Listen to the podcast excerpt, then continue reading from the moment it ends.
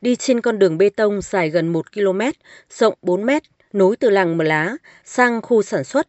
Ông Cờ So Dinh, sinh năm 1950, ở xã Yagrai, huyện Yagrai cho biết, chỉ cách đây một năm, đây là con đường mòn đất, rộng vỏn vẹn 2 mét, bụi bẩn vào mùa nắng, trơn trượt, khiến nhiều người té xe khi chuyên chở nông sản vào mùa mưa. Ngay khi được chính quyền xã thông báo về việc nhà nước hỗ trợ dân làng làm đường bê tông, ông Cờ So Dinh đã tiên phong hiến 100 mét vuông đất.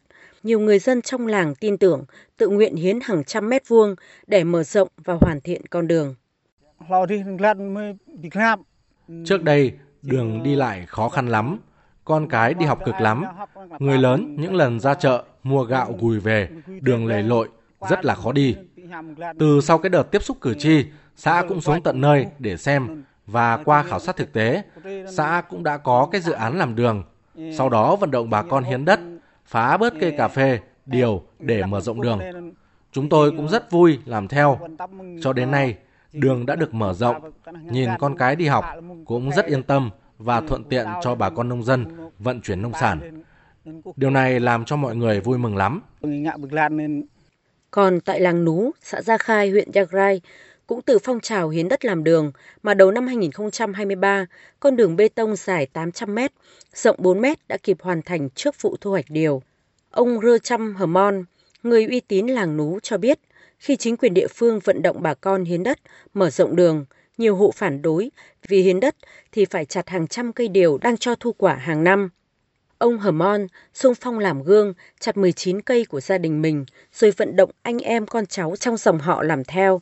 Từ đó, cùng với sự vận động tích cực của ban dân thôn, 20 hộ dân đã chặt 300 cây điều dọc hai bên để con đường khang trang được hoàn thiện. Ông Hermon cho biết. Từ ngày xây dựng nông thôn mới, trong làng có rất nhiều đổi mới, được nhà nước quan tâm hỗ trợ xây dựng mở rộng đường xá. Hiện nay, nhiều con đường trong thôn xóm được bê tông hóa. Riêng gia đình tôi cũng đã hiến một phần đất và đã chặt bỏ mấy chục cây trồng để mở rộng đường. Còn các hộ khác, nếu chính quyền yêu cầu hiến đất, chặt bỏ cây cối thì bà con cũng đều tự giác làm theo. Vì người dân hiểu rằng nhà nước cũng muốn tạo điều kiện để người dân có đường xá đi lại sạch đẹp. Tôi rất vui và cảm ơn sự quan tâm từ chính quyền. Cảm ơn nhà nước nhằm thực hiện các chương trình mục tiêu quốc gia về xây dựng nông thôn mới và phát triển kinh tế xã hội vùng dân tộc thiểu số. Nhiều năm nay, cấp ủy chính quyền huyện Yagrai, tỉnh Gia Lai đã kêu gọi sự vào cuộc của cả hệ thống chính trị, người dân và doanh nghiệp. Trong đó, mục tiêu trọng tâm của huyện là ưu tiên vùng dân tộc thiểu số, vùng khó khăn, ưu tiên phát triển hạ tầng giao thông, làm tiền đề cho phát triển kinh tế xã hội. Qua đó, phong trào hiến đất làm đường để thực hiện các chương trình được người dân đồng tình hưởng ứng. Riêng từ năm 2020 đến nay, toàn huyện ước tính đã vận động hàng nghìn hộ dân, hiến tổng số trên 20.000 mét vuông đất. Trong số đó, các xã đông đồng bào dân tộc thiểu số như Gia Crai, Gia Khai, Gia Sóc, Gia O là những nơi có nhiều cách làm hay, hiệu quả.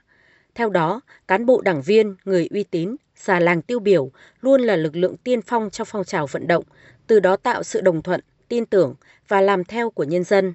Bà Nguyễn Mai Lương, Chủ tịch Ủy ban nhân dân xã Gia Khai, huyện Nhạc Rai cho biết xã đã họp cũng mời ra gia làng bí thư chi bộ và đặc biệt là một số cái người uy tín trên địa bàn thì trong cái quá trình thực hiện mưa dầm thấm nâu với cái mục tiêu như vậy thôi.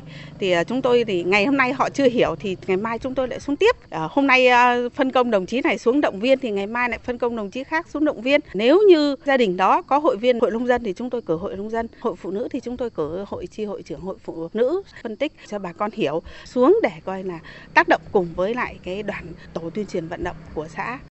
Hạ tầng giao thông ngày càng khang trang đã giúp việc giao thương giữa các thôn làng vùng sâu vùng xa, vùng dân tộc thiểu số thuận tiện hơn là tiền đề để Đảng bộ, chính quyền và nhân dân vùng biên nghèo Yagrai nỗ lực xây dựng đời sống ngày càng ấm no, tốt đẹp.